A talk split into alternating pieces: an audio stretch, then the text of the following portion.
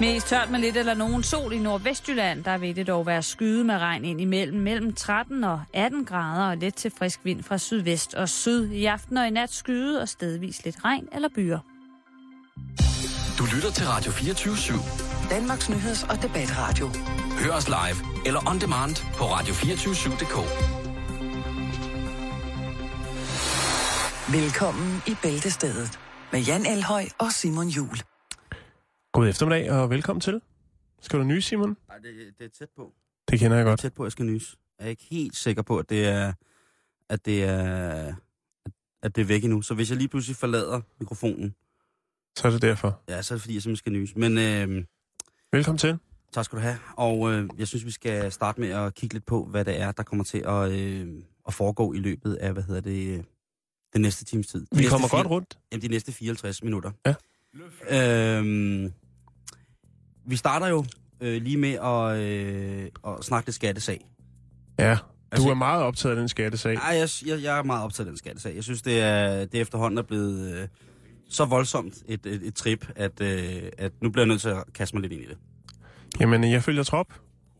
Lakrids Pipe Gaten, den kører i dag i EU-kommissionen. Der er der øh, ifølge presse og EU's øh, kommissionens øh, informationssider selv i dag afstemning om den såkaldte øh, de nye tobaksregulativer. Ja, det skal vi lige hilse lidt på Det og skal snakke lidt om.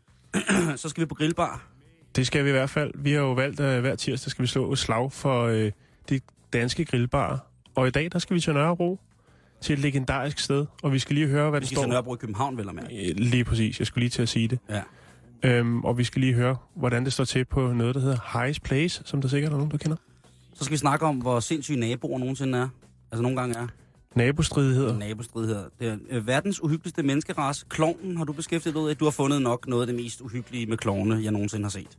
Ja, jeg ved ikke, hvor, hvor seriøst man skal tage det, men det, der er i hvert fald Ah, mange... det tror jeg, man skal tage ret seriøst. Hvis Der er helt temmelig mange mennesker i en øh, mindre by i England, der er godt op og støder over en klovn, der render rundt øh, på gader og stræder. Så skal vi øh, snakke om, hvad blev der af dem? Det skal vi, for det er tirsdag, og øh, det vi skal beskæftige os med i dag, det er et bilmærke. Et øh, fransk, italiensk, skråstreg, amerikansk bilmærke. Ja. Øh, og øh, det er Skal vi lade den hænge der, så kan folk gå på Google, hvis de ikke kan vente? lige præcis. øh, så står der her i min programoversigt, at Liam er det nye Brian. Ja, øh, det er simpelthen øh, det, er det nye. Øh, ifølge navneforskerne og den her øh, årlige top 10, der bliver lavet over, hvad for nogle øh, navne, øh, der bliver givet til de nyfødte, der er, øh, oh, Hov. der er Liam simpelthen øh, det nye Brian. Brian var jo meget, meget stort i, øh, i øh, 70'erne.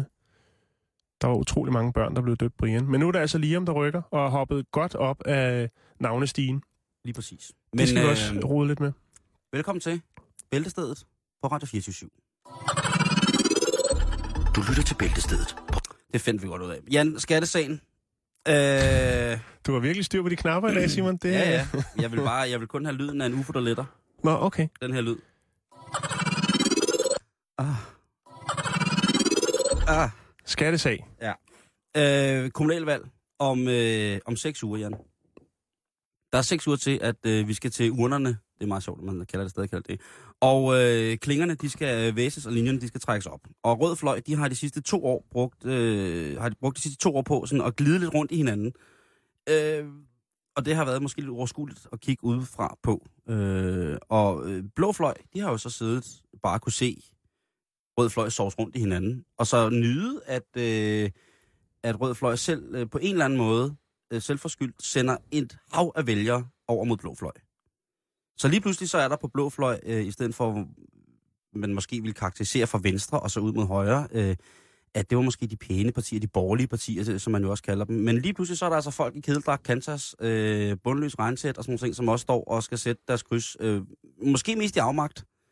Måske. Man har jo set, øh, hvad hedder det, højrefløjs øh, bevægelses, eller flygtningebevægelsen, ligesom starte helt ud fra, fra, det, fra det yderste venstre, men nu altså også øh, nået over midterlinjen, og så direkte over til venstre. Så, så egentlig så står Venstre jo, øh, som man har kunne høre rigtig, rigtig mange steder, rigtig, rigtig stærkt i meningsmålingerne, hvis det var, der blev udskrevet, eller hvis det var, vi skulle til urnerne i, øh, i dag. Men der er stadigvæk et taktisk lille holdpunkt for Rød Fløj, som de kan klamre sig til. En lille bitte, øh, et, et, sådan et, jeg ved ikke, altså et lidt rådent græsstrå, de kan, de kan sådan ligesom holde i og håbe på, at, øh, at vinden ikke tager dem for voldsomt, den vind, de nu er i. Og det er? Ja, det er jo skattesags, øh, skattesag. Ah, okay, for jeg kunne ikke lige helt finde ud af, hvor fanden du var på vej hen. Du siger skattesag, og så går du i gang med... Ja, men det men jo- nu er vi der. Nu det kan var, jeg mærke det var en st- et stort metafor, som måske blev til en metafor, så jeg er ked af det. I hvert fald, øhm, så den her skattesag, den kan jo godt gå hen og blive en rigsretssag, hvis det er, at de finder ud af, at øh, Troels Lund Poulsen, øh, manden med de stærke briller, øh, han, øh, han har på en eller anden måde, øh, via Per Loft, som var hvad hedder det, departementchef i Skat på det tidspunkt, øh, påvirket rent politisk øh, udfaldet og øh, eventuelt øh, domsfældelsen af øh, Helle Thornings mand på det tidspunkt. Øh, eller, han er jo stadig hendes mand, kan man sige. Øh, og det er det, som der kører nu. Og det, der sker, det er, at der hele tiden dukker anonyme breve op. Ja, det er blevet det nye. Det er ikke e-mails eller noget. Det er rigtig fysiske, gode, gammeldags øh, håndskrevet. Nej, måske ikke håndskrevet, Nej, men, men i der, hvert var, fald der er også nogle e-mails, ikke? Og jeg synes, øh, jeg tror, det? ikke, jeg tror ikke, vi har fået... Jeg tror ikke, offentligheden har fået, øh, fået belyst halvdelen af de breve. Jeg tror, der kom rigtig mange breve. Sådan noget med fede svin, og du skylder, og øh, Men, bunderøv og sådan men, men. Simon, der må, altså, det, det må snart skifte, ikke? Vi skal have noget nyt på banen. Altså, nu har vi hørt om brevene. Der må være nogle andre former, som man ligesom kan løfte lidt sløret for, hvis man ved noget. Altså, jeg har jo sådan... Altså, man glemmer jo alt, hvad der er sket er godt på Rød Fløj, eller hvad de ligesom har gjort, når man ligesom ser, at, at det bare sejler sådan på toppen, at, sk- at skummen på toppen ligesom er. Øh, og så glemmer man måske lidt det der, at der måske heller ikke er helt godt gang i den. Øh, den maskinen på, på, på venstre side, den borgerlige fløj, er ikke er helt velsmurt herop til kommunalvalget. Der er en del øh, konservative kommuner, som jo virkelig skulle være et samarbejdsparti med den nuværende regering, som tænker, ah, der er i hvert fald nogle forlig, sådan rent lokalpolitisk, som vi ikke gider gå ind i med Venstre og sådan noget. Så, så det råder lidt over det hele, som det jo altid gør i politik. Men ja, Jeg skulle lige at sige det, ellers er det jo ikke politik. nej, men ja, vi kunne godt komme på nogle nye former for, hvad hedder det, for anonym breve. Jeg synes jo, at syngogrammet mangler her. Jeg, jeg mangler jo, at der kommer en øh, sådan en halvkvapset gut ind i et lidt for kort bordeaux jakkesæt med en storblomstret skjorte og et flag og sådan et lille horn. Og så synger han et anonymt telegram til øh, foran, hvad hedder det, foran dommerne. Det vil, øh, det vil være god underholdning. Eller et striprogram, Men, mandestriprogram, hvor der, hvor der kom- kommer en flot mand ind og smider sin cotton coat, og så står han kun i politihat og bitte, bitte små underbukser. og lave sådan noget gæt og grimasser, hvor man så skal finde ud af, hvad det er, han egentlig er kommet for at fortælle. Lige præcis. En leg. Ja. Jeg tror, de, de keder sig sindssygt op i den der retssag nu, ikke? Øh, og ellers så er det det sidste, man kunne, det var øh, manden, der sprang ud af kagen. Overraskelsen. En kæmpe kage ind i retssalen. Kæmpe, kæmpe stor kage. Og så lige pludselig så... Og så står der en mand.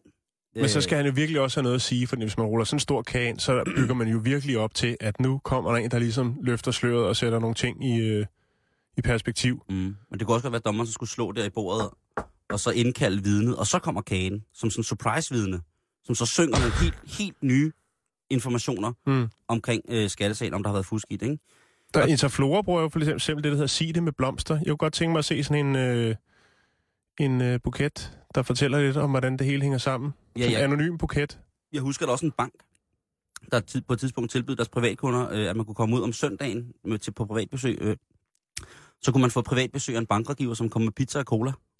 Okay, hvad var det for en bank? Det var en, jeg tror, det var Jyske Bank eller et eller andet. Det der var, med caféerne også. Ja, ja, det er ikke bare en bank. Øh, Og det var også en café. tænk, hvis nu jeg bare gerne vil have en bank, og ikke... Ja.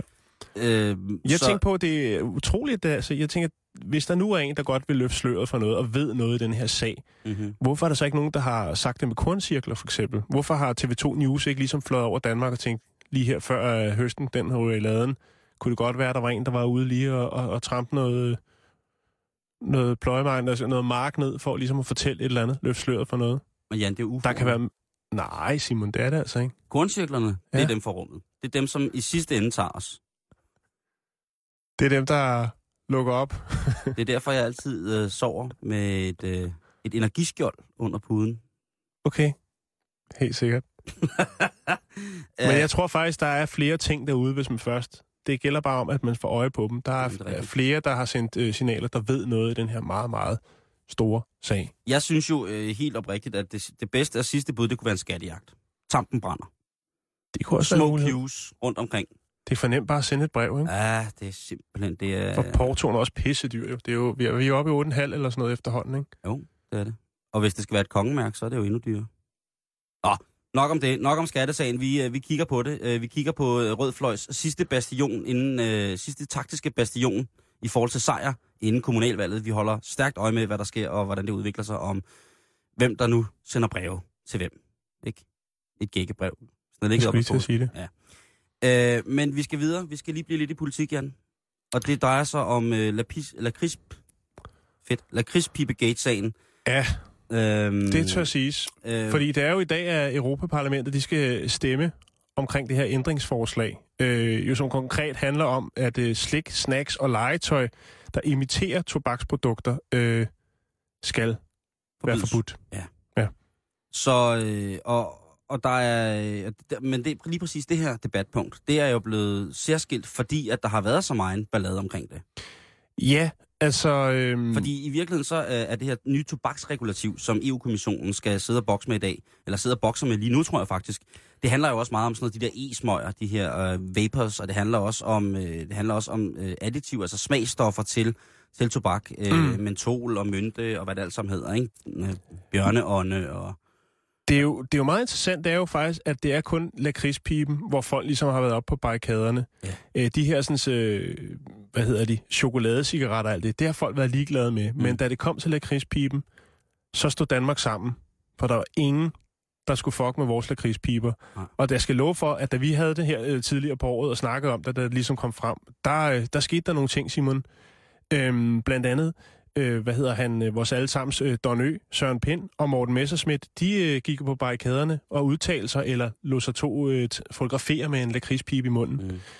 Mm. Øhm, og så står vi sammen. Jeg lagde mærke til, at Netto, de, alle Nettoer i Danmark, i hvert fald dem, jeg lige har været i, de øh, havde rullet en palle ind med lakridspiber i butikken, for ligesom at sige, bare rolig, den er her, og vi har den på lager. Så man kan sige, der skete noget. Der har også været Facebook-sider, Simon. De eksploderede med de her Facebook-grupper.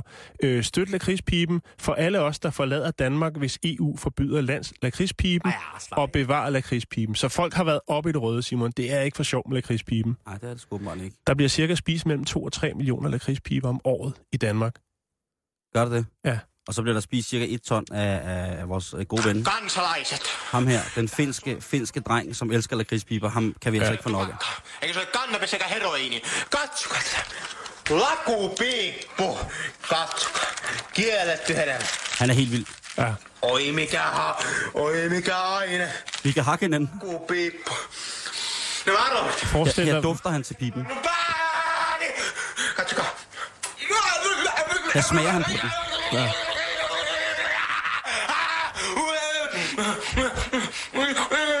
Nu sutter han på den. Han sutter på pipen nu.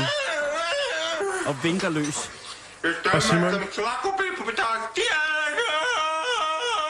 Han kommer fra lakridspibens moderland, Finland, ikke? Og det viser altså, hvor meget, hvor dedikeret øh, folk, der sætter øh, pris på god lakrids, lakridspiben godt vil gå. Se oli pojat piippu. Näkemisiin. Moi moi. Møj, møj. Ja. Det, virker, det viser lidt, hvor langt man vil gå, hvis der er nogen, der begynder ligesom at ja, sætte sådan et forbud op.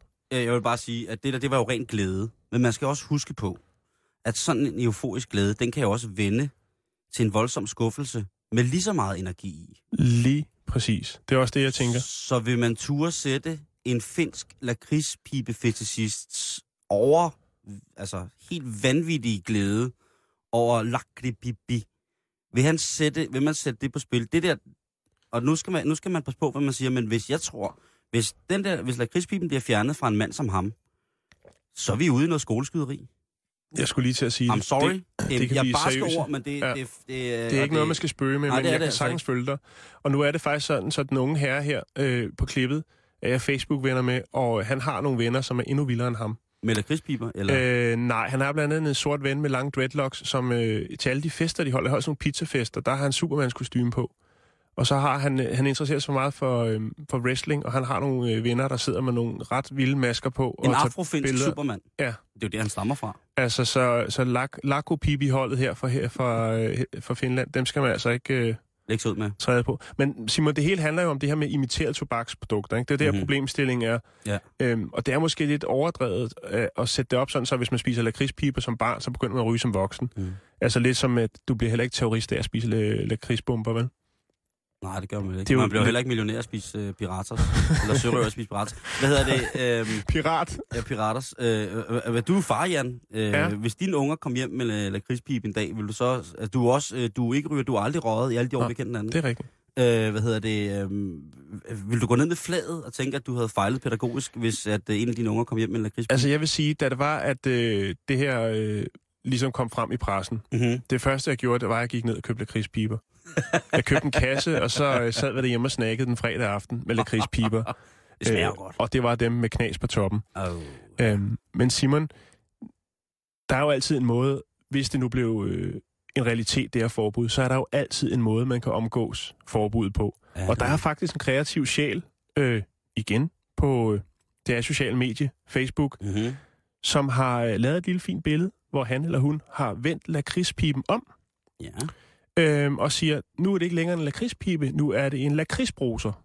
Det vil sige, der hvor det øh, lyserøde krømmel er, det er der, at det, Vandet det kommer ud. Det er brusehovedet. lige præcis. Jamen, det er fuldstændig rigtigt. Så det vil ikke kræve særlig meget for, at vi kunne få vores lakridspibe i fred, og man så kunne kalde det lakridsbruseren, og så var der ellers lakridspiber, og vores egen lille hemmelighed, at det rent faktisk bare er, at øh, vi snyder i EU. Det er ret snedigt tænkt, ikke? Og nu har du så lige sagt det i landstækkende radio. Ja, det er selvfølgelig rigtigt nok. Men jeg tror, jeg, jeg er ret sikker på, at lakridspiben, den skal nok øh, få lov til at overleve. Det er jeg helt sikker på også. Vi håber, vi krydser fingre. Og hey, man kan købe vandpiber i Bilka. Ja. Du købe, Og det er langt stærkere tobak. det skulle jeg da lige helt at sige. Du lytter til Bæltestedet på Radio 24 Din værter er Jan Elhøj og Simon Juhl. Jan, øh, vi skal have fat i en af de ting, som vi rigtig godt kan lide her i, øh, i studiet. Og det yeah. er jo øh, vores grillnyt. Lige præcis. Vi slår et slag for øh, en øh, efterhånden troet dyreart, kunne man kalde det. Det, det er virkelig rigtigt. Pølsevognen. Ja, eller den gode gammeldags grill, ikke? Det, altså, men der findes stadig ildsjæle derude, som insisterer på at, at fortsætte øh, kampen. Og til alle os, ja. Så vi ser alle os, der sætter øh, pris på en god pølle. Sidste uge, der var det Søren Banjo fra Fyn, fra Odense, som havde Banjos Grill, som altså laver stort set alt selv. Øh, han fyrer op. Han har 265 kvadratmeter grill, efter sine Danmarks største grill. Det er noget af Øh, grillbar. Det er, det er hjemmelavet bøffer, det er hjemmelavet pølser, det er hjemmelavet brød, det er hjemmelavet det hele, det er hjemmelavet smørbrød, det er bare det hele. Mm. Og i dag så skal vi til en anden instans i, øh, i dansk grillhistorie. Ja, en mindre, meget mindre beværtning, øh, men i den grad øh, et meget legendarisk sted. Harry's Place ligger godt presset op i et hjørne af Nordre Fasanvej øh, på Nørrebro. Det er Ja. et autonomt stenkast fra øh, Nørrebro station Ja. i København. Øh, stedet er helt klart en af Københavns mest klassiske pølsevogne, øh, og kan blandt andet, blandt andet byde på øh, børge med krudt, som er en hjemmelavet pølle med nogle, øh, lidt, en lille krydderdressing, kan man vel godt kalde det. Skal vi ikke prøve at se, om vi kan få fat i dem derude? Jo. Synes jeg. Det er et sted uden så mange dækker Simon. Altså, Ja, det er det. der er to statsministre, der har været derude og, og nap til et par kødsøm, og øhm, til dagligt der er det håndværkere, taxichauffører og alle os andre dødelige, som øh, kan nyde godt derude. Hvad der sker her? Lur mig, om det ikke er Jette, der tager den. House Place? Er det Jette? Ja, det er det. Hej Jette, det er Jan og Simon fra øh, Bæltestedet på Radio 24 Jamen, goddag, goddag. Hej Jette. Hvordan står det til derude? Er der gang i biksen? Ja, nu er der ikke så meget lige nu, men det er fordi, at øh, frokost er overstået. Okay. Så ellers så er der meget godt gang i den. Var der run på den der så ved frokosttid? Ja, for søren, det må man sige. det må man sige. Der er travlt. Jette, I har nogle specialiteter. Kan du ikke Ja. lige øh, fortælle os, hvad det er, at I kan? Jamen, vi har jo den ægte børge, som er en pølse, der bliver lavet efter opskrift fra 1965. Uh. Øh, med en pølse på 140 gram. Og det er en stor pølse. Ja, det er det. Den er meget populær. Er den, kød, Og- er den kødfuld? Ja, det den. Det er den, ja. Der er meget kød i i forhold til, hvad der er fedt i. Ej, hvor dejligt. Den er rigtig god, så den er meget populær. Og så har I også øh, noget, der hedder krudt, Ja, som er, er lidt en hemmelig opskrift. ja. Men hvad tak. går, hvad går det ud på? Jamen, altså, det er en stærk blanding. Øh, Jeg kan jo som sagt ikke fortælle dig, hvad der er i, desværre. Det er jo det, der gør det lidt mere spændende. Ja. Jeg skulle se, om jeg kunne lokke det ud af dig. En men stærk blanding, betyder det så, at den er sådan, øh, sådan smags, altså smagsfuld stærk, eller er det sådan chili-stærk? Ja, det, det tror jeg nok, at begge dele. Nu spiser jeg slet ikke noget stærkt. Så... Men det er, det er så hemmeligt, så det er kun chefen, der kommer og laver det. Selvfølgelig. Åh, Og han laver det om natten, eller hvad? Nej, han kommer... Nej, han har jo også nogle vagter herinde, så han laver som regel et par spande ad gangen, ikke? Okay. Så laver de sådan en gammel fotofremkaldelsespose, så ingen kan se, hvad der kommer i. Jette, lad mig lige høre noget øh, her engang. Øh, er du familiemæssigt tilknyttet til Harris Place? Nej, det er jeg ikke. Nej, Det- og det er der ikke nogen af os, der er mere. Nej. Øh, eller har heller ikke været, men Jesper, som har forretningen nu, han købte den for tre år siden, og der er røg den så ud af familien. Okay. Og hvor lang tid har du arbejdet der? Jeg har arbejdet her tre år. En måned efter Jesper, han købte den, så Og det er, øh, det er fuld tid. det er fuld tid, ja. Er der noget øh, specielt? øh, Nu snakkede vi jo her sidste uge øh, i den her øh, jagt på at, at få, få det der paleo stampet lidt af banen øh, og få grillbaren tilbage på, på, på landkortet. Ja. Hvad hedder det? Vi snakker med Søren, øh, som har Danmarks største grillbar, og øh, altså også en, en grill, eller en grillsjæl, vil jeg kalde det, ikke? Ja, Øh, som får lavet sine pølser specielt. Han bager selv sin brød og alle mulige sådan ting der. Øh, den der børge, den kødfyldte pølse, som du snakkede om, ja. Er det en hjemmelavet sag, eller er det noget, I, I, I, I, øh, I bare sådan henter ind et eller andet sted fra? Kan du lige hænge på to sekunder? Der står lige en kunde og venter her. Ja, selvfølgelig. det er vigtigt. Service frem for alt. Jamen, det må man sige. Jamen, jeg tror, hvis man kommer på Highs Place, hvis man er kommet der en gang, Jan, så tror jeg, at man, øh, hvis man først har fået deres kødfulde pølse i munden med krudt, Ja. så er det altså noget, man vender tilbage. Det er noget, Det er man vil det. cykle langt for. Jeg tror, jeg var 10 år første gang, jeg var der, Simon. På Highs? Ja. Øh, det er sådan, så det ikke ligger mere end 100 meter fra noget, der hedder Skov, eller hed Skov Epa-centret. Og der lå en fryg her, hvor man kunne købe cowboybuks. Og der kom jeg en gang imellem øh, med min familie. og så skulle vi på Harris Place. Og dengang, der var det altså en træ, et træskur. Men det var først i, i 2002, at øh, levnedsmiddelmyndighederne ligesom sagde, prøv at I er nødt til lige at, at gøre den lidt mere, lidt mere, øh, hvad skal man kalde det? Igen. linjerne rene. øh, så der renommerede man det hele. Men før det, der var det altså bare øh, altså, et træskur, der ligesom er presset ind i et hjørne. Øh, Og det Ja, er, altså, det er altså lyden, vi hører her af Highs Grill. ja. Af Så er Jette. jeg tilbage. Hvad Hvad, hvad, hvad hvad, hvad stod den på? Den stod på en ægte børge to brød. Sådan. Ej, Så det er altså Børge, der, der bliver skudt flest af over disken. Det er helt sikkert. det er Hvad er det. så noget, øh, undskyld op, Jette, hvad så noget, sådan noget med stegsandwich, bøfsandwich, øh, sådan nogle andre klassikere er der? Ja, vi har flæskesteg. Øh, Ej. startede vi på for omkring to år siden. Det har jeg ikke fortrudt, vel? Nej, der har vi ikke. Der sælger vi omkring det der 12 kilo på en dag. Åh, oh, Det, det er rigtig godt. Det er rigtig godt. ej, det lyder dejligt. så kan jeg godt forstå, at I ikke fortryder. Vi har fået lidt flere kvindelige kunder. De kommer og skal have en steg. Åh, ja. Øj, ja. Så ja, og så er der frikadellesandwich, har vi også. Ja. Og, øh, og så ellers, øh, øh, super, har I også de almindelige sortiment af, af pølser, altså viner, frankfurt og så videre? Vi har en almindelig ristet pølse, men, men den sælger ikke. Nej, folk vil have Børge. vi- Ja, den er god at have i weekenden, når, når der kommer nogle børn og skal have en ristet hotdog, og, Åh, oh, ja, og børn bliver for store, ikke? Jo, Så er som den man rigtig siger. god.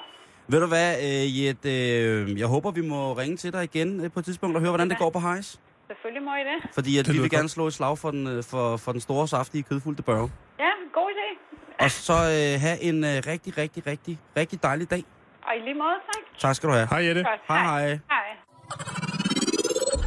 Du lytter til Bæltestedet på Radio 24 /7. Din værter er Jan Elhøj og Simon Juhl. Åh, oh, jeg har lyst til en pølse nu.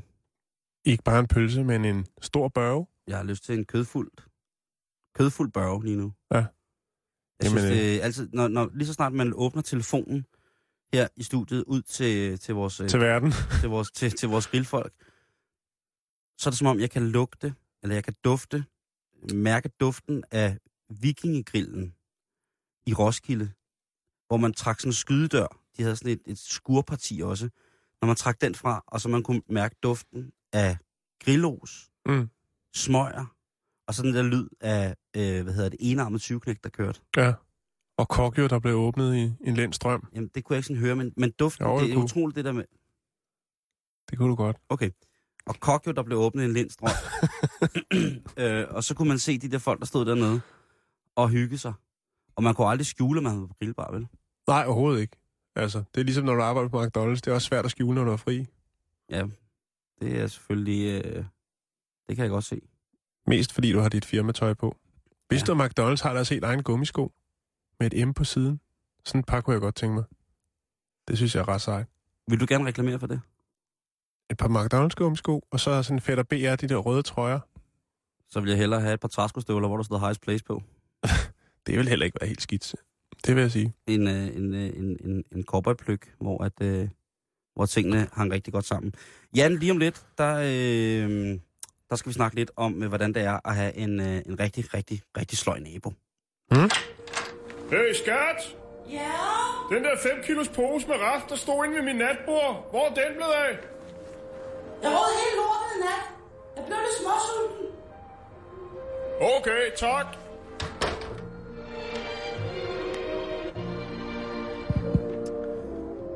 I en spørgeskema-undersøgelse blandt 2.224 læsere på bolius.dk er naboer en klar topscorer på spørgsmål om, hvad der har påvirket ens livskvalitet i boligen negativt. Emner som økonomi, oversvømmelse og skader har langt fra påvirket livskvaliteten ligesom negativt som dårlige naboer. Vi skal snakke om, at øh, den her hjemmeside, som hedder Bolius, som er øh, sådan en vilkårs hjemmeside for folk, der bor, øh, har boliger, øh, har- den her undersøgelse, hvor at det, der kan ødelægge det aller, allermest, Jan, for, mm. øh, for os mennesker, det er, hvis naboerne, hvis man ikke kan med sine naboer. Ja. Har du nogensinde haft øh, en nabostrid? Øh, jeg ved ikke, om det var en strid. Jeg vil sige, hun var strid. Øhm, jeg boede i sådan en øh, villalejlighed, Ja. hvor overboen havde sådan en øh, ret utærlig øh, teenage-datter, øhm, som, øh, som nogle gange godt kunne drive mig til vanvid.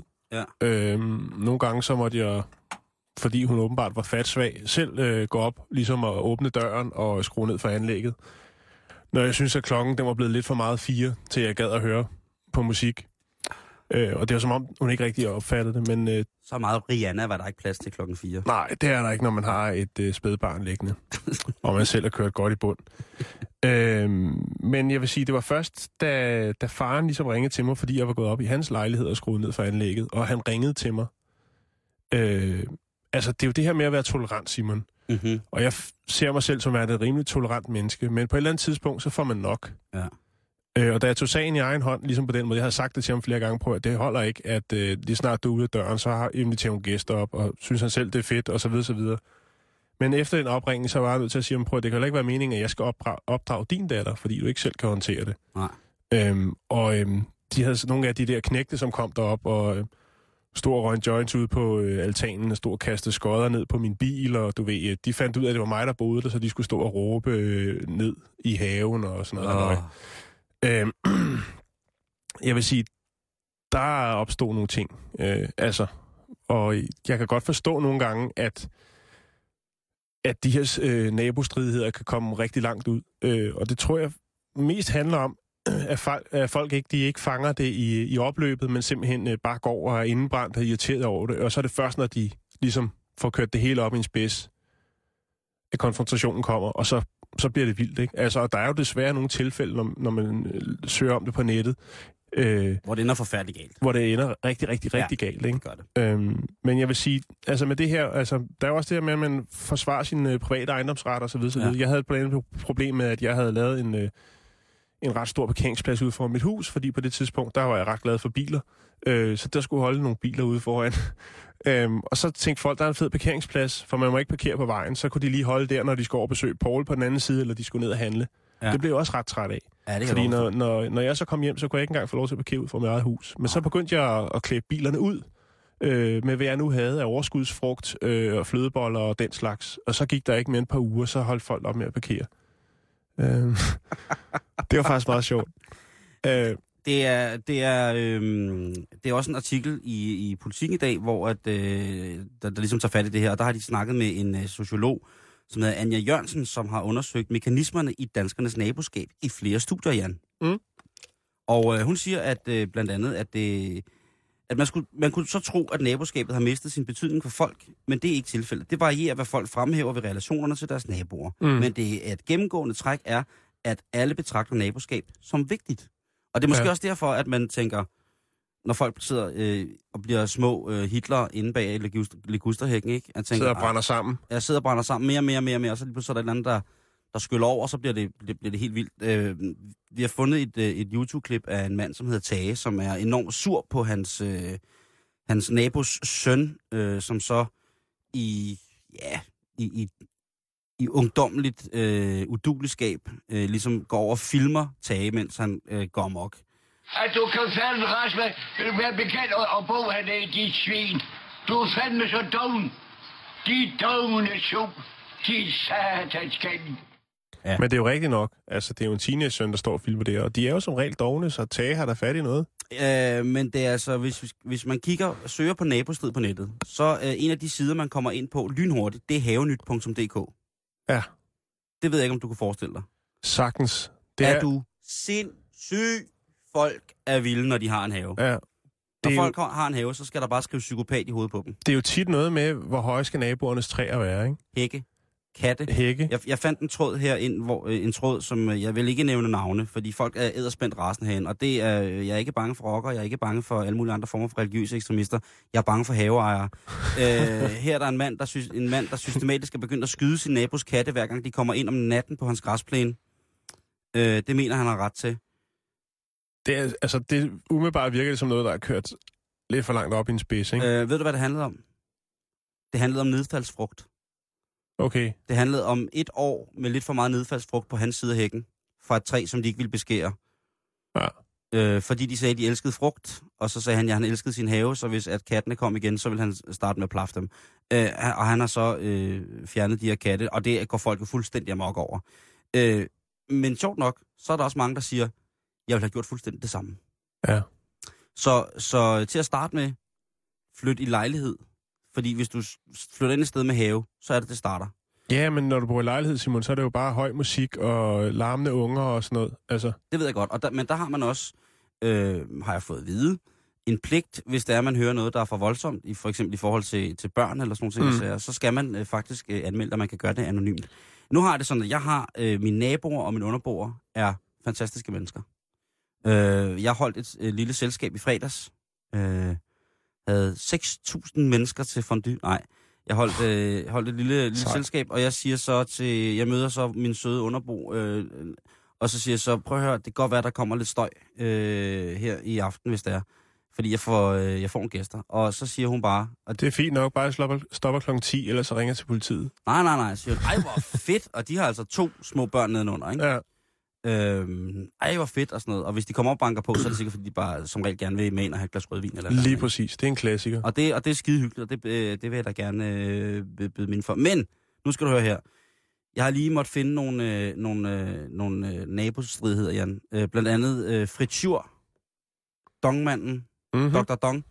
Øh, han, øh, han måtte lægge se an mod sin nabo, fordi at øh, naboens søn Daniel, han var kørt ind foran Fritjurs slot op i Klampenborg, og så har- havde han spurgt om et job på Dong. Det, det er også at den lidt, synes jeg. Det er voldsomt.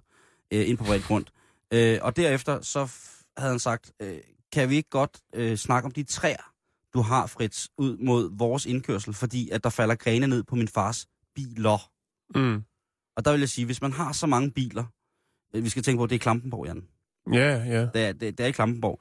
Øh, hvis man har så mange biler, at man ikke har kapacitet til at flytte dem, fordi der drøser grene ned på dem fra naboen, så ved jeg ikke, hvem der har et problem. Nej. Du er jo selv en mand, som har haft mange biler. Men er det ikke tit sådan, det opstår, det der? Men du har lagt flødeboller på grenene. Øh, nej, men faktisk, øh, der boede en ældre herre inde ved siden os, da vi flyttede i hus. Mm. Og øh, han havde ikke gjort så meget ved haven. Øh, og vi, vi gjorde meget ved vores have, for den havde også stået tilgroet. Jeg fjernede 12 tons eller sådan noget af træ og alt muligt halløj. Han havde så et birketræ, som fældede helt sindssygt. Øh, og Som han fældede helt sindssygt. Nej, det fældede helt sindssygt. Du ved, de her små birke, Birkepollen. birkedutter Åh, der. Fuck dem. Fuck dem, jeg er så Og det er fordi, du er allergisk. Ja, Men, øh, fuck alt birk. Øhm, og så flyttede Fuck der jo nye ind, da han ligesom øh, skulle videre. Og øh, det var et ung par. Og det der træ, det irriterede mig faktisk lidt. Men øh, i stedet for ligesom at, at køre den onde krig, så bankede jeg bare på døren og hilste på mine øh, nye naboer, og havde taget en flaske rødvin med, og så sagde jeg, hvad, skal jeg ikke hjælpe dig med at fjerne det der birketræ? Fordi det stod helt ud mod vejen. Ja. Og så grinede han og sagde jo. Det var den måde, vi ligesom lærte vores øh, Fedt, naboer fedt, at kende fedt, på. fedt, fedt. Det er jo, det er jo max. Det er max, det, det, ikke? det er jo max. Det er god stil. Øh, Læsø, august i år, 67-årig mand i jævner to huse med gravko. Den kan jeg godt huske, den sag Ja, der. han var rasende. Ja. Det skulle de satanede med ikke få, det der. Så øh, det viste sig så, at han ikke var helt, øh, helt i sin fulde fem, da han havde gjort det. Men altså, han havde kørt en minigraver igennem et fredet hus med tangtag.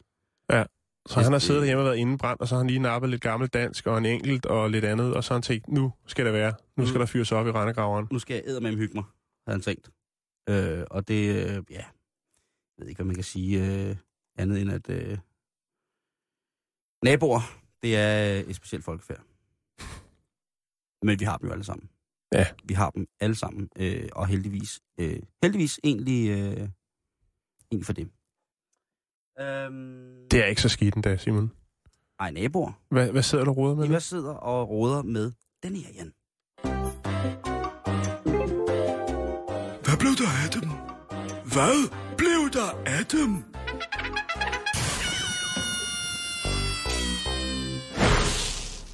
Ja, lige præcis. Og øh, i dag, Jan, Der skal vi snakke lidt om biler. Ja.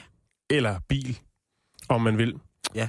Øhm, der er en, der har skrevet ind til os, øh, og kan huske, at øh, i 80'erne og i 70'erne, der var der en, en hel del danskere, som øh, transporterede sig i en, øh, et bilmærke, som hed Simca. Ja. Og hvad blev der af Simcaen? Øh, det håber vi på, at vi kan få svar på lige om lidt, når vi ringer til en, der hedder Johannes. Ja. Som vist har et par Simcaer. Det er spændende. Hun ringer det i hvert fald. Ja, det er Johannes. Goddag, Johannes. Det er Jan og Simon fra øh, Bæltestedet Radio 24 Goddag, Jan og Simon. Hej, Johannes. Goddag, goddag. Simon, eller Johannes, Ja. ja. undskyld. det er i orden. Johannes, øh, Ja. du, øh, det forlyder, at du er manden, der ved en del om øh. Ej, Jeg ved, ja, jeg ved da noget. Er du beskeden nu? Ja, ja, det er måske nok. Ja. Det er måske nok. Johannes, hvad blev der af Simcaen? Jamen, hvad blev der af Simkagen? Uh, den kort fortalt blev, at den blev købt op af nogle andre. Og uh, den helt korte historie, det er, at Simca, det hedder Peugeot i dag. Det Okay, var, sådan, den, det, var, det var den helt korte historie. det var meget kort. Nå, Den vi ses. Ja, det er jo Nej, nej. Ej, øhm, ej, Hvordan altså, startede det? godt- Jamen, hvordan startede det? Nu øh, hørte jeg jo sådan lige indledningen, I selv nævnte noget med, at der var noget med noget italiensk og noget amerikansk og noget fransk og en hel masse blandet sammen. Og det startede ganske rigtigt med en, det var en italiensk gut, der fik lov at, der var bosiddende i Frankrig, som fik lov at bygge nogle biler, som var tidligere Fiat-modeller under licens. Jeg skulle lige til at sige, der er blandt andet den, der hedder Simca 1000, som minder utrolig meget om, øh, om gamle Fiat. Ja, men det er rigtigt. Det, er, det har hele tiden været sådan lidt inspirerende. Altså nu tusinderne kommer først relativt sent. Det er først 60'erne, sådan noget sker.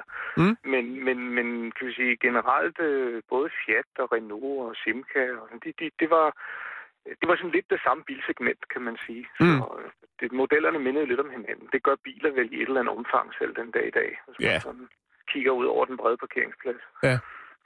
Så, men den her gut, han fik lov at bygge øh, biler øh, starten i 34, så hurtigt jeg husker. Og øhm, det gik rigtig godt efter krigen, og op igennem 50'erne voksede bilmærket, og man begyndte at lave sine egne modeller. Og da europæerne og ikke mindst danskerne begyndte at få bil i 50'erne og 60'erne, der kom jo rigtig fart på, på, på små økonomiske biler. Og det var noget, det Simca var god til. Så det endte med at blive en, en succeshistorie i 60'erne, hvor man byggede rigtig, rigtig mange biler. Og succesen fortsatte ind i 70'erne. Og det er der omkring, hvor jeg kan huske Simcaen. Ja, præcis. Ja. Den brunmetallige Simca. Og jeg kommer, jeg kommer jo først lidt senere, fordi jeg er jo øh, en vorunge i forhold til Jan Johannes. Så jeg er, jeg er jo på 80'er-modellerne, den, øh, altså den meget berømte øh, 1307-model af Simcaen, ikke? Den meget lidt fir, det- fir, firkantede model. Nemlig, det Familiesedangen, havde jeg sagt. præcis, det var jo også den store succes i 70'erne. Okay. Altså fra, pålid, fra pålidelig kilde har jeg hørt, at en, der har observeret to øh, midalderne herrer nærmest komme op og slås ud for en Simca-forhandler på Søborg Hovedgade om, hvem der først fik fat i den udstillede 1307, der netop var kommet hjem i 1975. Så, så det har virkelig været noget, der det har, det har været en eftertragtet vare på et tidspunkt. Så er de stået der med bredriflede fløjelsbukser og en helt stram skjorte og bakkenbarter. Og... Præcis, og Ej. prøvet at kvæle, kvæle hinanden i hinandens ternede slips. Men prøv høre, hvis der havde været en, der havde filmet det, havde det jo været en fantastisk reklame for Simca jo. Altså. Jamen, præcis, præcis. Det var jo også, altså Simca var jo sådan rimelig op på beatet på det tidspunkt. Altså man blev købt, op gennem 60'erne blev man købt af Chrysler fra USA. Mm. Og øhm, Simca kom så vidt, at de kom jo ind i motorsport sammen med noget, der hed Matra, en anden stor fransk koncern, hvor de faktisk vandt Le Mans både i 72, 73 og 74. Gjorde Simca det? Det kan du tro. Du brækker lortet ned, Johannes, nu. Du brækker du fandme lortet ned. Ja, ja. Så, så, så, så det, øh, hvad hedder det, det, det gjorde jo, at øh, jamen, så køber folk jo øh, tingene. Jo, Det er jo klart. Det bliver brandet på den rigtige måde. Ikke? Ja. Det er der jo også bilmærker i dag, der bliver, fordi at, at de bliver brandet og italesat på en bestemt måde. Ikke? Hvad, Altså, Og øh, jamen, det gjorde jo, Simca var en kæmpe succes der i 70'erne. Så hver, hver gang øh, altså, Matra Simca, de vandt lidt mange, så skulle folk ned og have en ny 1307, ikke? Og, og op og slås med naboen om den. Så, Øh. så det, var, det, var jo, det var jo sådan set vildt nok, men, men, men al, al, øh, nogle, nogle gange så, så, så går tingene galt, og et par oliekriser i 70'erne kombineret med et amerikansk ejerskab, det var ikke godt. Øh, så hvornår, øh, hvad skal man sige, døde Simcaen? Ja, altså der sker det i, i 78, der bliver Simca faktisk øh, tvangssolgt. Altså øh, fordi at det står så skidt til hjemme i USA med Chryslers økonomi, så må de sælge alt, hvad der overhovedet kan sælges, og som måske er noget værd. Og så for at redde, øh, redde øh, amerikanerne, så, øh, eller den amerikanske økonomi, blandt flere ting, så bliver Simca, eller alle de interesser, som Chrysler har i Simca, og andre europæiske bilmærker, det bliver, det bliver tvangssolgt. Og øh, så, så skal man jo finde en køber, og det skal gå forholdsvis stærkt. Og øh, der får man så fat i Peugeot, Okay som har erfaring med at opkøbe. De har købt Citroën, falitboet Citroën havde de købt tre år forinden. Øh, og, og, og fået restruktureret det. Og så bliver de så spurgt i 78, om de vil købe Simca, og det er måske nok ikke noget, de er helt vilde med, fordi de er knap nok kommet sig over det andet opkøb. Som var Citroën. som var Citroën. Ja. Nu står man jo, der er også politik og arbejdspladser og alt muligt. den Præcis. slags ting, og, og, og, og man har et ansvar for at løse nogle ting. Og, så hvad der så er sket i kulissen, det ved jeg ikke, men der sker i hvert fald det, at PSA, som Peugeot Citroën var kommet til at hedde øh, moderselskabet, de overtager Simca i 78-79 og omdøber så ved samme lejlighed øh, det hele til Talbot, eller Talbot, som det bliver hedder, hedder på fransk. Dalbo. Det er måske i virkeligheden nok en rigtig dårlig idé, øh, når vi snakker branding, for man skal sgu ikke begynde at kalde ting noget nyt hele tiden. Nej. Så falder kunderne altså fra. Det kan man jo se fra alle mulige andre ting. Der var ikke nogen, der kom op og slås over en talbot ude i Søborg Hovedgade. Altså, nej, men så var der sket så meget andet, og øh, pengene fra Simca-tiden i 70'erne blev sendt hjem til USA hele tiden, så det Ja. begyndte også at knive lidt med investering i kvalitet og alt muligt andet. Ja. Øh, som gjorde, at at bilmærket blev mindre attraktivt, fordi øh, at pengene fossede den forkerte vej, i stedet for at blive investeret i, i, i, i, ny, i nye spændende påfund. Er du, øh, Johannes, er du et, et, et officielt Simca-museum, eller hvad, hvor stammer interessen fra? Nej, det er jo, en- interessen er jo øh, på den måde, at som, som, som Jan jo også selv fortæller om 70'erne og brune simkager og alt muligt andet, Ja. ja. så er det jo sådan noget, man er vokset op på bagsædet af. Ikke? Og Ja. ja. man, man, man kørte rundt med, med, med sine forældre, som sikkert har været iklædt nogle af de der ting, I nævnte før. Jeg vidste, jeg overhovedet havde tøj på. ja, ja, det er jo så det, det er jo så det.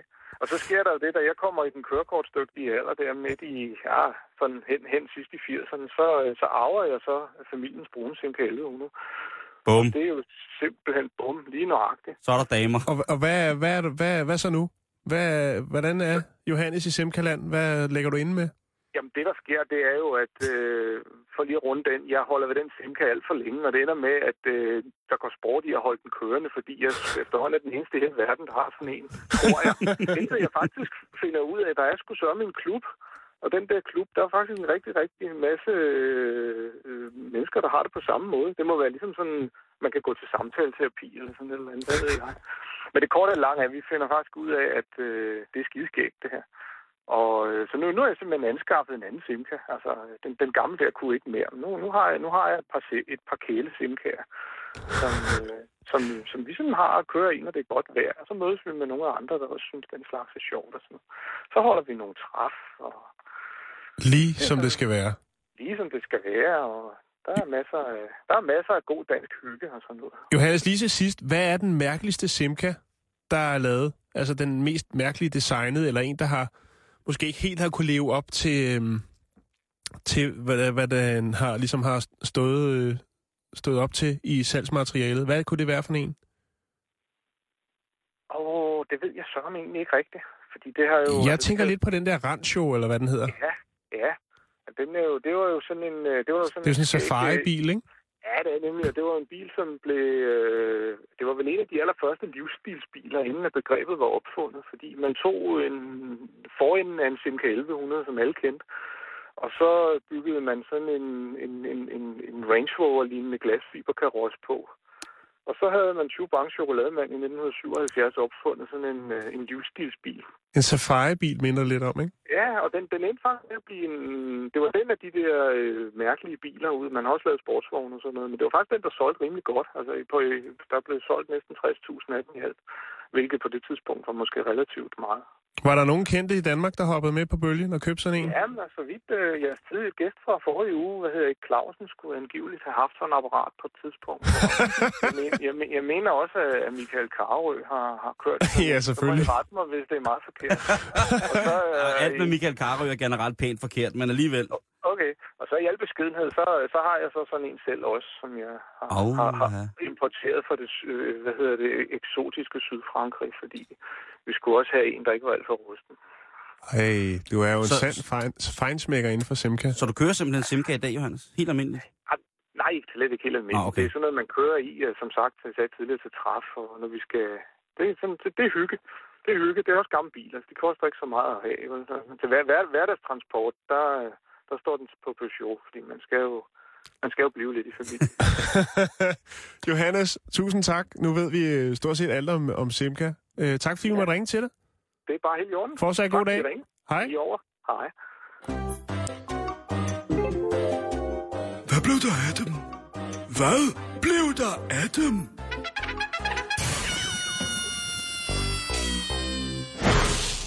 Hvis I, øh, kære lytter, sidder derude og tænker, hvad blev der af dem? Øh, så skriv endelig til os på vores Facebook, øh, Bæltestedet. Øh, hvis der er noget, du går og tænker, hvad blev der af dem? Så skal vi nok prøve at finde ud af det og belyse det så godt, som vi nu kan. Jeg skal love for, at øh, Johannes han har styr på Simkagens du historie. sindssyg en Simca-knowledge, der blev droppet der.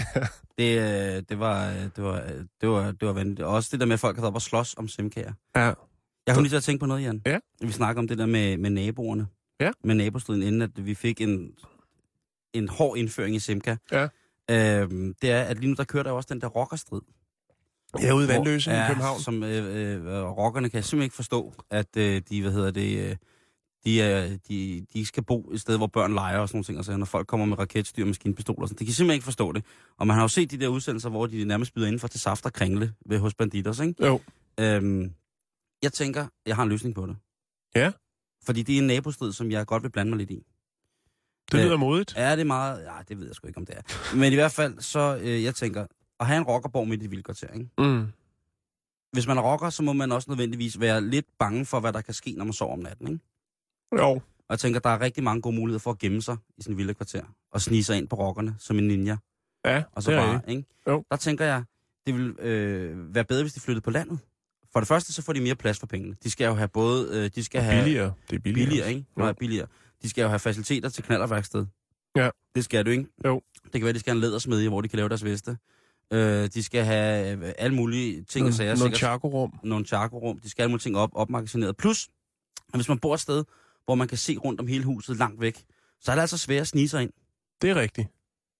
Ikke? Jo. Og så tænker jeg, så kunne de ringe til Kåre Sand. Ham, der laver alle de der fantastiske programmer med de unge, De unge mødre og og, og Ja. single-livet og hvad de alle sammen hedder, ikke? Og så øh, øh, en mand, som vi tager i forvejen øh, mennesker, som er på vej øh, lugt i helvede, og så tegner et endnu større helvedesbillede for dem. Så sætter ham til at lave nogle, nogle tv-programmer, og der har, jeg, der har jeg siddet og tænkt lidt på, hvad for nogle tv-programmer Kåre Sand kunne producere med rockerne. Ja, endelig. Lad mig høre. Til DR, så kunne han så lave friluftsrockerne. Det var så sådan rocker, der lavede bål, og lavede husmandsild, og sejlede Mm. kano, og, og sådan nogle ting og sager. Øh, DR2 kunne byde ind på bunderockeren. Det er lidt ligesom bunderøven. Bare Det ville, være, det ville være meget sejt. Sådan fire banditters, fuldbyrdede banditersrockere, som bygger et viktoriansk, øh, hvad hedder det, viktoriansk drivhus i en dansk E. Det ville være smukt. Ikke? Jo. Øh, Også noget af et eksperiment på et eller andet plan. TV2 Fri, Rockerhaven. Så går Jynke der og øh, passer kørvel, løvstikke og, og alle mulige former for beder. Det vil nok øh, være noget, hvor en del unge vil øh, blive klistret til skærmen. Og her se kommer den helt store, det er honningrockeren. honningrockeren. Det er Søren Ryge, der øh, begynder at holde bier sammen med nogle rockere, og så laver de verdens bedste rockerhonning. Rockerhonning, det lyder, det lyder sgu meget fedt. Gør det ikke? Jo. Hvad er det for en honning? Det er rockerhonning. Det er rockerhonning. Jamen, øh, du har fat i noget der. Jeg håber, at Kåre Sand, han sidder derude med, med spidset blyant og lige noterer. Og så er der premiere her i det nye år. Det var bare lige noget, jeg kom i tanke om. Jamen, øh, fantastisk. Øh, Simon, jeg faldt over en artikel i dag, øh, og det var mest fordi, jeg synes, at overskriften var så fantastisk. Hvad var det? Simon Jul er blevet slank og flot. Nej, det var det Nå. ikke. Det kunne det meget vel have været, men det kræver jo en indsats, Simon. Ja, det gider jeg ikke. Det her, det var simpelthen en overskrift, der hedder Liam er det nye Brian. Liam er det nye Brian. Ja, det lyder vildt, ikke? Nå, det synes jeg. Øhm, nu skal du høre her, hvad navneforsker Susanne Vogt, hun siger. Hun siger, det er en utrolig fremgang og tyder på, at vi står med det nye Brian. øh, og det handler selvfølgelig om, at øh, vores kære allesammens øh, Danmarks største rapstjerne, Liam O'Connor, simpelthen har smittet af på de nyvordne forældre Jeg forstå. som har døbt øh, deres børn, og det mm-hmm. er Mhm. simpelthen en, en højdespringer. Øhm, altså, den er kommet ind på, på, på øh, top 50 nu, Liam, øh, hvor den før lå på top 100. Og det øh, mener man altså skyndes, øh, skyldes LOC, Liam O'Connor. Øh, faktisk så er Liam en forkortelse af William, Ja. Som er den, der ligger på, nummer, øh, på førstepladsen, øh, når det kommer til, hvad drengenavne, der, der topper lige nu. Er det Der- simpelthen William, der er på førsteplads? Ja, så er det Lukas, Victor, Noah, Oscar. På 6. pladsen, Liam. Sejt. Og så er det Frederik, Emil, Oliver og Magnus. Ja, selvfølgelig. Øh, og jeg tror, at referencen går jo lidt ud Hvor på... ligger Simon? Jamen, den er... Øh, den ligger... Det kan jeg ikke lige se. Det er en top 10, det her, Simon. Og du ligger ikke på top 10. Øh, Men referencen går selvfølgelig ud på, at i 70'erne var der utrolig mange drenge, der blev døbt Brian. Ja. Øh, og det er ligesom det der, og Brian var ret stort, og det blev også lidt sådan en, øh, hvad skal man sige, det er en lidt mere at blive en joke med, at det ligesom blev et negativt lavet navn at hedde Brian. Ja. Øh, altså, og der er jo heller ikke, altså, det er det måske stadigvæk lidt. Øh, men ja, Liam er det nye Brian. Det skal man nok lige tænke over, før man øh, navngiver sit, øh, sit barn. På pigesiden, der er det sådan noget som Hanna, der har røget en del op af, og det kommer efter, at Hannah Montana ligesom er blevet et hit. Jeg tænker bare, at referencen er lidt... Ja, den er sådan lidt smal, fordi jeg tænker, hvis man sidder og ser Hannah Montana, så er man vel ikke gammel nok til at få børn endnu. Var det Miley Cyrus, der spillede Hannah Montana? Ja, lige præcis. Er det ikke hende, som nu hænger på en stor destruktionskugle? Kun iført øjenskygge og Jo. gynger ind i vægge? Lige præcis. Ja, Øh, så er så, det fair nok nu. så der er også nogle, dår, nogle halvdårlige referencer der, hvis man vælger det. Det er verdens største geisha-kugle. Øh, men altså, man skal lige tænke over det, hvis man øh, nu er på vej med en søn, øh, at Liam, øh, det, det er altså en mulighed, men man også hurtigt kan blive sat i bås. Jeg synes, at... Øh, jeg synes, det, det, er, det er vel fair nok. Det er jo, det er jo et fint forbillede her. En, øh, en, en, rap, en rapstar. Ja. Det kan Øh, man vel ikke øh, fortænke nogen i. Hvad, flot, Simon? flot mand. Meget, Nydelig meget- klædt. meget flot. klædt. Øh, Dejlig dame. Dejlig dame også. Simon, vi når desværre ikke klone nyt i dag. Jeg har ellers glædet mig, men det må blive i fandme også- morgen. Jamen, nu har vi udskudt den. Ja, Jamen, jeg, men- glæder mig, øh, jeg, jeg glæder mig til at, at gå dybt. Men det er som sagt øh, enormt uhyggeligt. Ja, og skulle det være en teaser til i morgen simpelthen? Øh, det kan det godt være. Det handler jo om, at øh, i en lille øh, engelsk by, der hedder Northampton, der er der en klovn, øh, der spørger. Øh, han laver ikke øh, dyr ud af ballonger eller jonglerer. Han stiger på folk. Ej, det er så nederen. Det er simpelthen så nederen. Og det viser sig åbenbart, at du har øh, klovne forbi. Ja, det har jeg. Det, jeg har haft klovnen forbi, siden jeg så en fransk klovn græde for, for første gang i Circus Arli op ved Himmeløvcenteret i, i Himmeløv. Det var forfærdeligt. Det var nok noget af det mest modbydelige. Og så så jeg så senere hen, var jeg så, eller jeg var så heldig, at øh, en af dem, der gik til karate i min øh, vennekreds, han viste mig den film, der hed It, som var Stephen Kings ting. Og øh, der må jeg sige, at jeg til dags dato stadigvæk har det voldsomt svært ved klovne.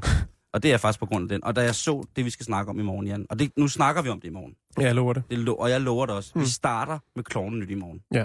At øh, der skal vi få syn for sagen, og så kan folk fatte, hvor uhyggeligt det er. Men det betyder også, at det er tak for i dag. Det betyder, at klokken er 15, og vi skal have nyhederne.